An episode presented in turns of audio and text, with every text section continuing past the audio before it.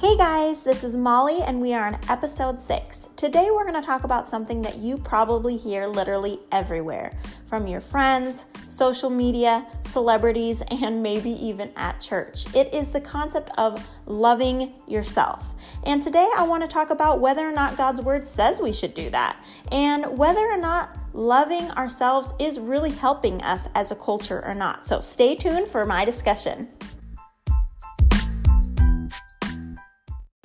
All right, so we're wrapping up another weekend and it's Monday. I hope all you moms had a good Mother's Day.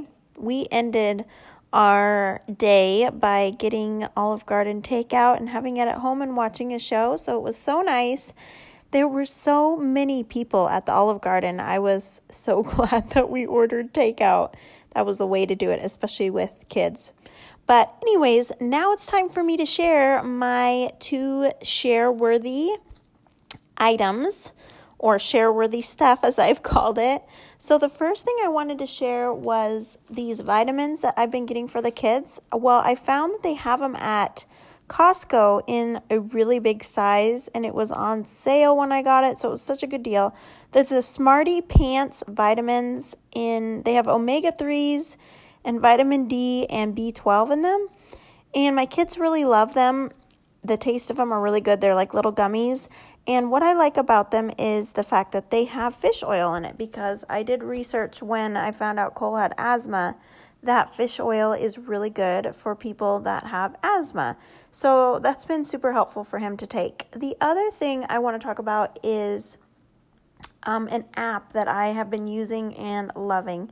It is called the Life 360 app, and my parents actually got me into this. So it's an app basically that you put on your phone and anyone else's phone that you want to have I guess that you want them to know where you're at all the time. So, mainly family or close friends or your children, whatever. Um, the reason I have it is just because as a single mom, it's nice to know that if something happened to me, my parents would know where I'm at because I always take my phone with me. And it will actually tell you like what street that person is on and if they're driving, it will show like them moving on this map and where they're driving. So I think it's really nice, especially these days with, I don't know, the way the world's going. It's just really nice for me to have when I go out, knowing that I feel safer, that I feel like someone always knows where I'm at, and I don't have to tell someone I'm going to this place. Like, my parents can just know where I'm at. So, that's an app worth looking into. So, today's topic about loving ourselves, I know is going to be controversial. Controversial, there we go. And you might not agree with me, but I really wanted to lay the groundwork by just citing the passages where it talks about, well, where people think it talks about loving yourself.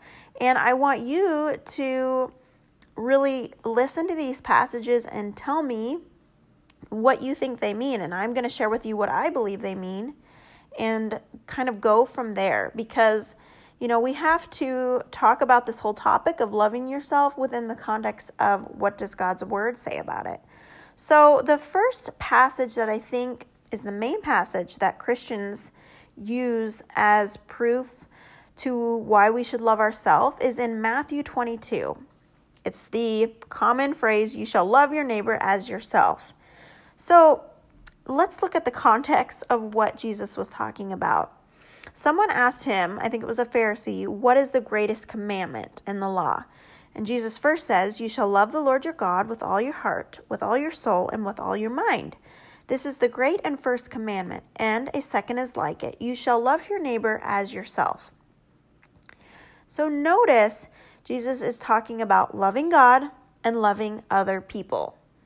And I believe he is saying you shall love your neighbor as yourself in the sense that you should treat people the way that you want to be treated. And this whole concept of loving your neighbor as yourself originated in the Old Testament. And in Leviticus 19, we get that same phrase, 19 verse 17. And it says, You shall not take vengeance or bear grudge against the sons of your own people but you shall love your neighbor as yourself. I am the Lord. So look again in that verse. Think about what it's saying.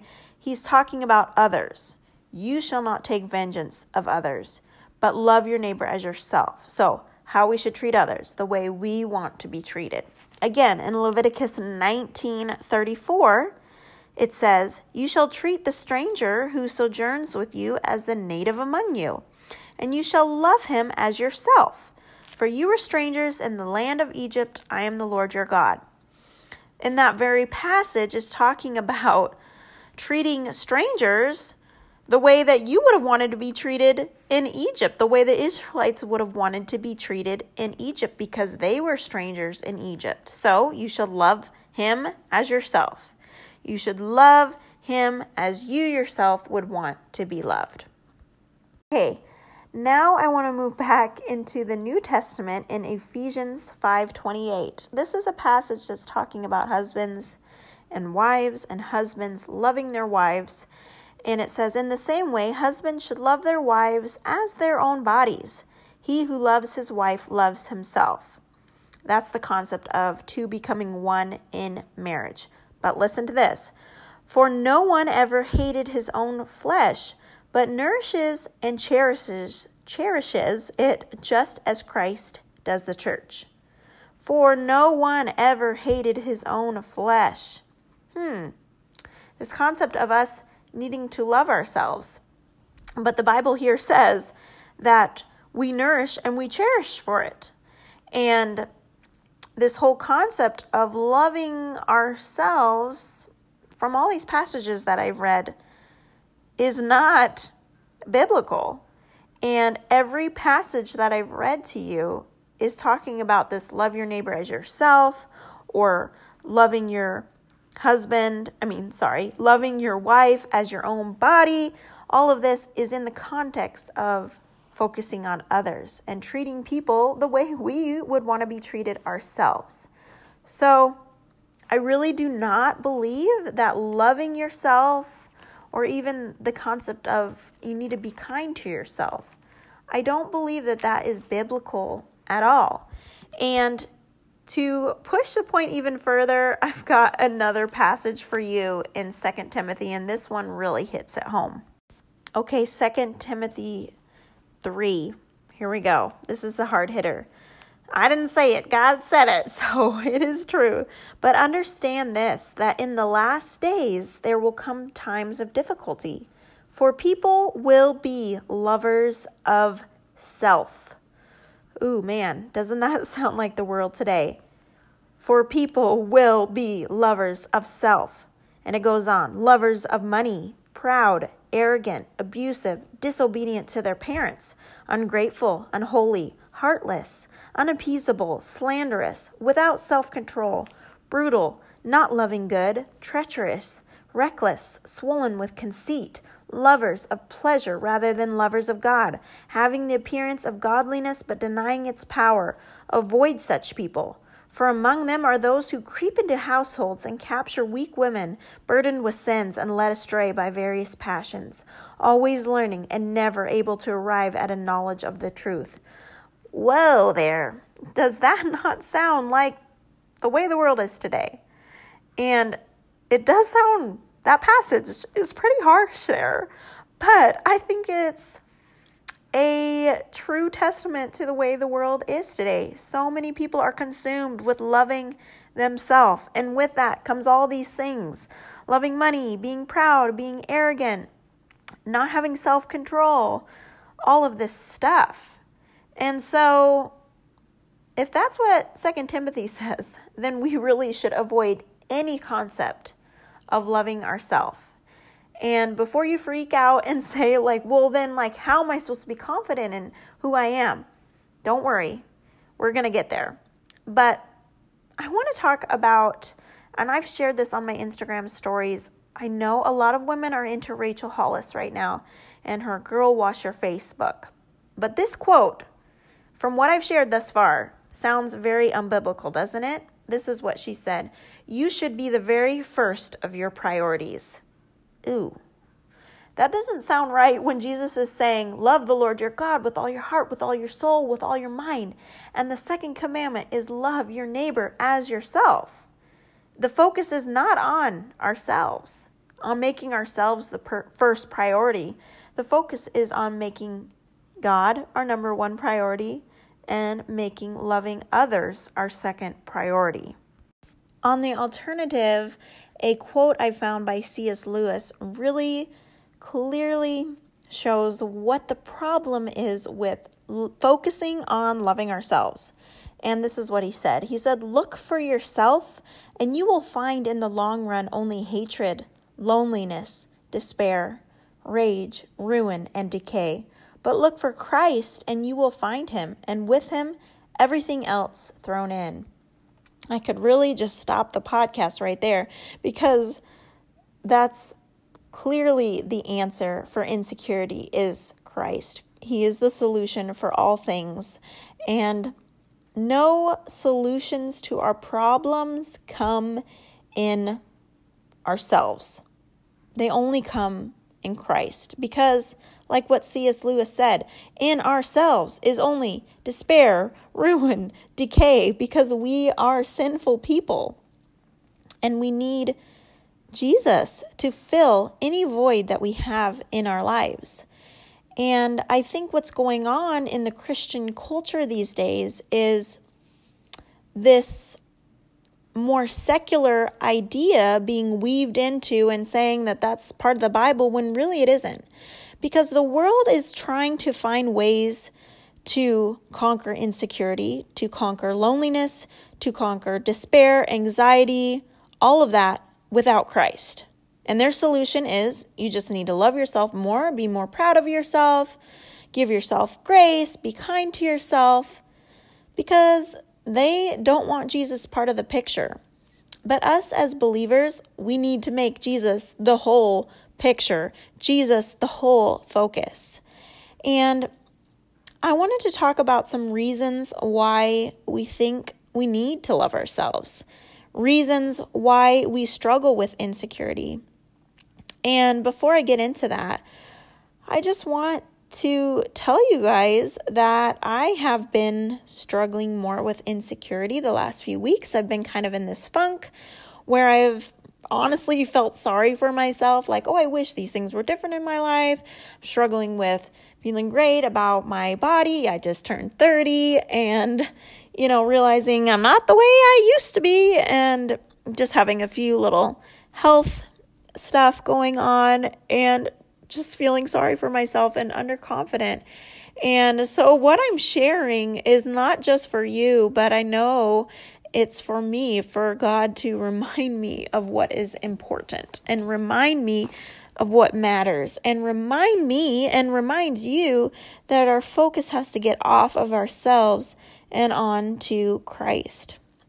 And so, when I was thinking about reasons why we struggle with insecurity, and I was doing studying, by the way, all the passages that I shared and these concepts are not just of my own. I read different articles and a really great book that I had to order before I did this talk to study. Um, before I shared with you guys is the book The Freedom of Self Forgetfulness. And it's by Timothy Keller. And it is an awesome book on what we are talking about.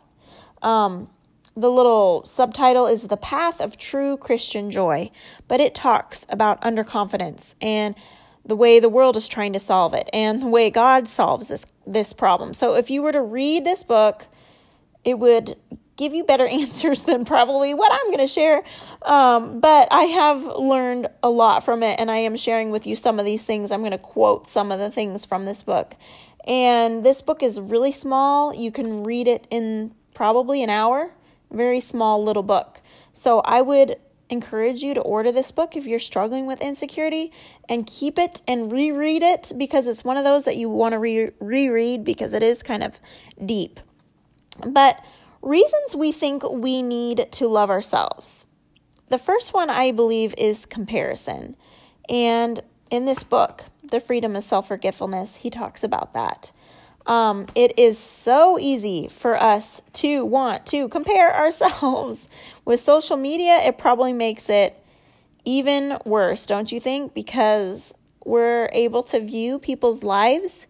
A friend of mine told me one time, you know, in the past, if a someone went on a trip, like you would only know that if they were a friend of yours. But now we see everyone's highlight moments. Oh, you went on that expensive trip to Europe or you um, did that for your anniversary. Like we wouldn't know everybody else's stuff other than our very close friends.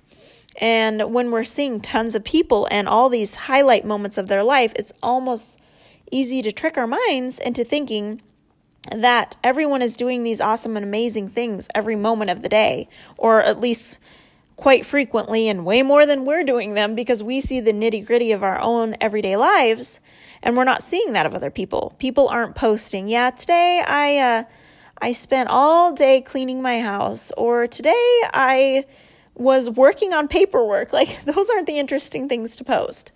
Um, but the fun, exciting things we see. And so it's easy to start feeling sorry for ourselves.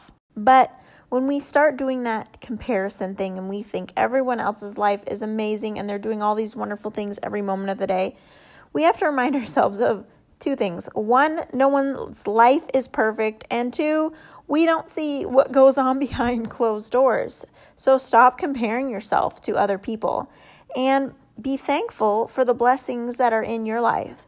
When we get so consumed with comparing ourselves to others, we start being ungrateful. We start not noticing the good things in our life because wherever you're at in life, there's always somebody that is in an easier place in life and there's always someone that's in a harder place in life. And life is full of ups and downs. Some days we'll be up, we'll be the one on the mountaintop experience, and other days we will be in that really low val- valley. But we're all going to experience those things. So we need to stop comparing ourselves to others and be thankful for the good things in our life that God has given us. And to, in those moments of envy and comparison to other people, I think a good thing to do, which I have forgotten to do this recently, but it has been something that's helped me in the past, is if I was in their situation and that amazing thing was happening to me, would I want my friends to to be jealous and like, oh, I can't believe she gets to do that? No, I would want them to be happy for me. And so if we can do that for our friends, we can be like, I'm really happy for them that they get to do that and pray blessing upon them. Then we are what we just talked about, loving them as we would want to be loved. Another reason we seek to well, we think we need to love ourselves or and we struggle with insecurity is guilt, I think. Guilt over bad choices we've made or things that we're struggling with. And that has to be counteracted with forgiveness in Christ, realizing that God has forgiven our past, God has forgiven us of all of our sin, and asking God, turning that to ask God for His help to move forward in our life, to make the right choices and the right decisions because Satan wants us to just get consumed in our past and be like, I can't believe I did that. Man, I just let God down. I'm never going to be able to be used at God. Look how terrible person I am.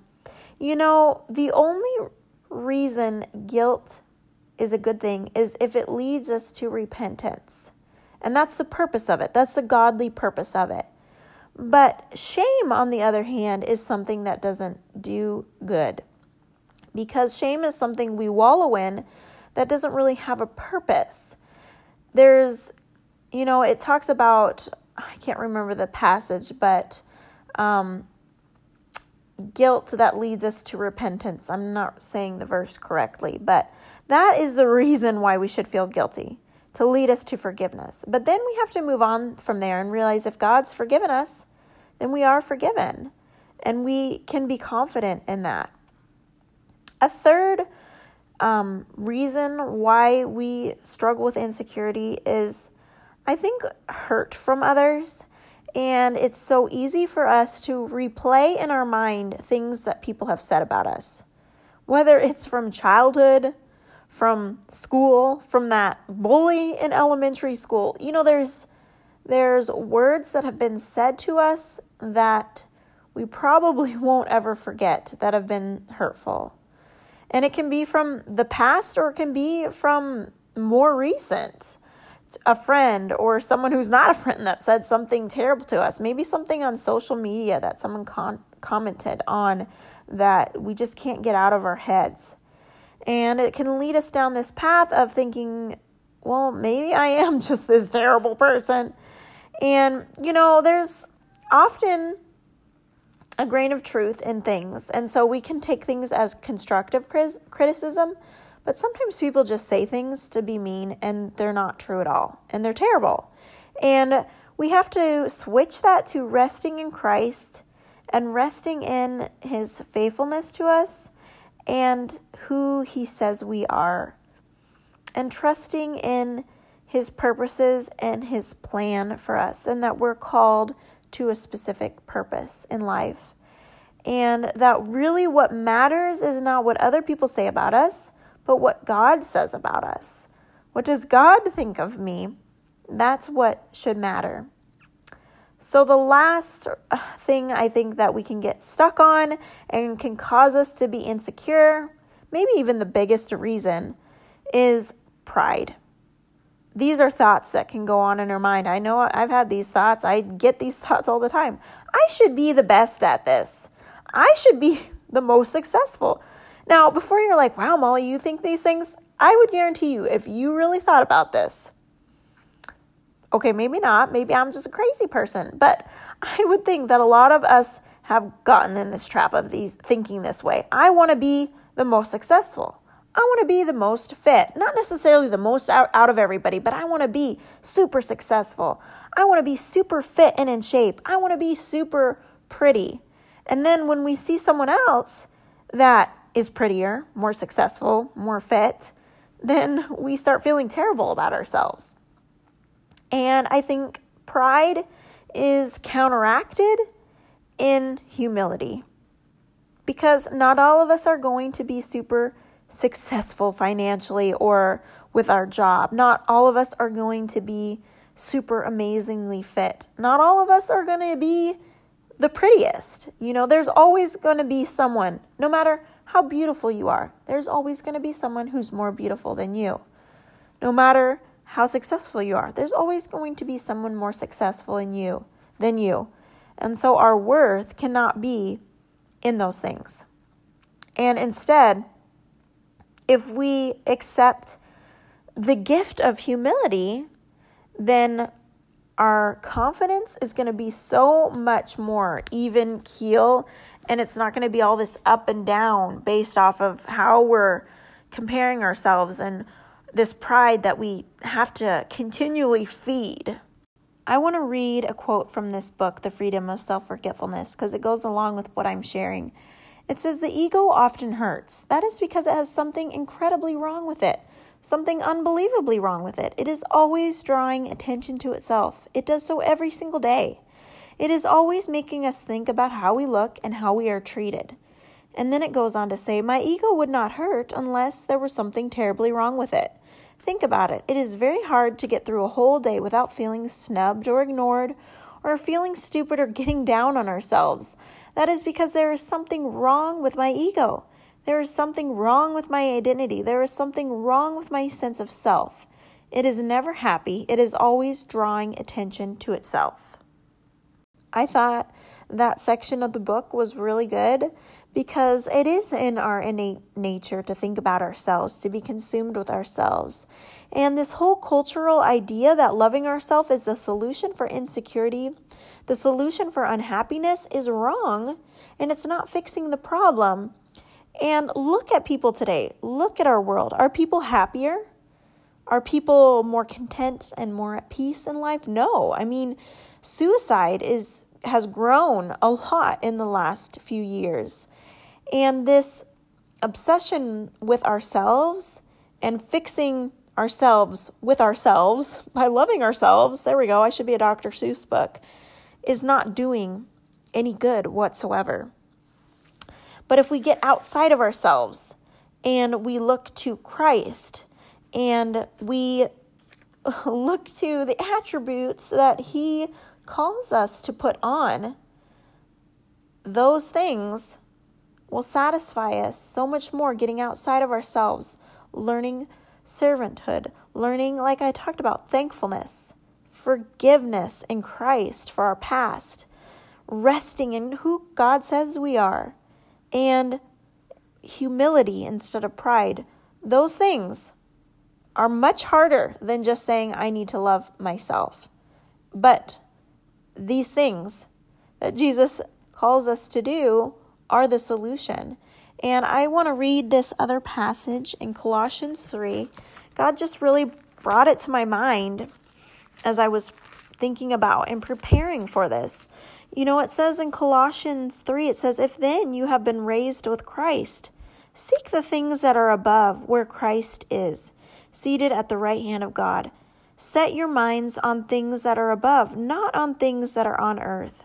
For you have died, and your life is hidden with Christ in God. When Christ, who is your life, appears, then you also will appear with him in glory.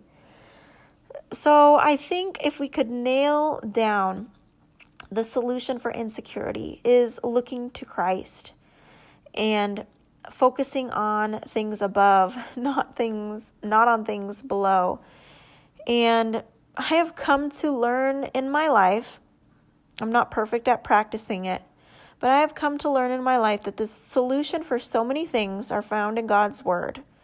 And the way I learn those things is by reading God's Word. And it sounds so contrite and so like, really, Molly? Really? I'm dealing with intense insecurity, intense struggles of despair. And I'm going to just find that by reading God's Word and I'm going to say, Yes, because God's word gives us the answer to any problem that we have. And all these things that we talked about that cause us to be insecure, God has the answer for each and every one of those things. And they are found in Him, and they are found in His Word. And they are not found in loving ourselves. So let's just stop saying that, that we need to love ourselves, because it's not doing any good and it's in fact causing more harm than good. And so that's why I wanted to talk about this today because I just felt like, you know, we need to dispel this myth and stop using those words. It makes me cringe when I hear Christians say we need to love ourselves because I'm just like, no, no. and it's, excuse me, it's a new concept. It's not something that Christians have been talking about forever. And I want to just finish by talking, um, by sharing one more quote from this book that um, The Freedom of Self Forgetfulness. And it's talking about if you were to meet somebody that was truly humble and not consumed with themselves, what would they look like? So let's read that quote. So Timothy is actually quoting from C.S. Lewis's book Mere Christianity, which I have been slowly a little bit little bit here a little bit there reading i haven't finished it yet but he says that cs lewis in mere christianity makes a brilliant observation about gospel humility at the very end of his chapter on pride if we were to meet a truly humble person lewis says we would never come away from meeting them thinking they were humble they would not be always telling us they were a nobody because a person who keeps saying they are nobody is actually a self-obsessed person the thing we would remember from meeting a truly gospel humble person is how much they seem to be totally interested in us. Because the essence of gospel humility is not thinking more of myself or thinking less of myself, it is thinking of myself less. Gospel humility is not needing to think about myself, not needing to connect things with myself. It is an end to thoughts such as, I'm in this room with these people. Does that make me look good? Do I want to be here? True gospel humility means I stop connecting every experience, every conversation with myself. In fact, I stop thinking about myself. The freedom of self forgetfulness, the blessed rest that only self forgetfulness brings. Wow, I love that. Wouldn't that be amazing to go in a room and not be thinking, what do people think of me right now? And do these people make me look good? I mean, I think we have all had those kind of thoughts sometimes. But if we could be that person that goes into the room, that goes into that social situation and is totally focused on asking that other person questions and being interested in their life. I mean, man, is that convicted convicting for me because I am not perfect in that. You know, often we go into social situations thinking this is what I want to come off as, I want to appear as, what I want to share about myself and what's going on in my life. And that's not what Christ calls us to do. So, when you go home after listening, go home. You're at home probably. Your takeaway that I want you to have from what I shared is just a couple questions. And I've never done this before, but just some things for you to think about for yourself this week is one, what is my reason for the insecurity that I'm dealing with? Is it comparison? Is it guilt? Is it hurt from others? Is it pride? You know, it could be multiple things. When I think about myself, it's probably all of those things, but if you could pinpoint down the main reason you're struggling with insecurity. And then my second question for you is what are you going to do about it? What are you going to do about that insecurity you have? And I would encourage you to commit to praying about your insecurity, commit to being in the Word and filling your mind with God's truth. And whatever I talked about for each of these different struggles with insecurity, maybe you need to start being more thankful. Maybe you need to accept God's forgiveness for your past and ask God's help to move forward with your life and make the right decisions. Maybe it's choosing to rest in who God says you are instead of being consumed with the hurtful things people have said about you. Or maybe it's choosing to put on humility and servanthood. Or maybe it's all of those things. But if you were to pinpoint down the main thing that you want to work on, I think that would really help us all to find that true, blessed rest that this book says of self forgetfulness. Maybe you're what you're going to do about it is ordering this book on Amazon, The Freedom of Self Forgetfulness, which I can leave a link to in the description box. I will, so you can easily find it on Amazon. All right, guys, I want to close with praying. Thank you guys for coming along for this conversation. Um, I'm glad that you're here and I'm glad that I can share with you guys. Lord, I just thank you for everyone who's listening, and I pray for all of us and the insecurities that we have in our hearts, the hurts from our past, maybe, the comparison we struggle with, the guilt, the pride, Lord, all of that. I just pray, God, that we would turn away from ourselves and turn to you, and that we would find peace and contentment and rest in you alone, Lord, and that we would stop listening to the lies of the, the lies of the world that says loving ourselves is is the solution, but instead realize that dying to ourselves and finding our purpose in Christ is our solution and really our only hope. And I pray that we would commit to believing that and commit to seeking you in all things, Lord. In Jesus' name we pray. Amen. Do you want to know something better you can say to yourself than, I love myself?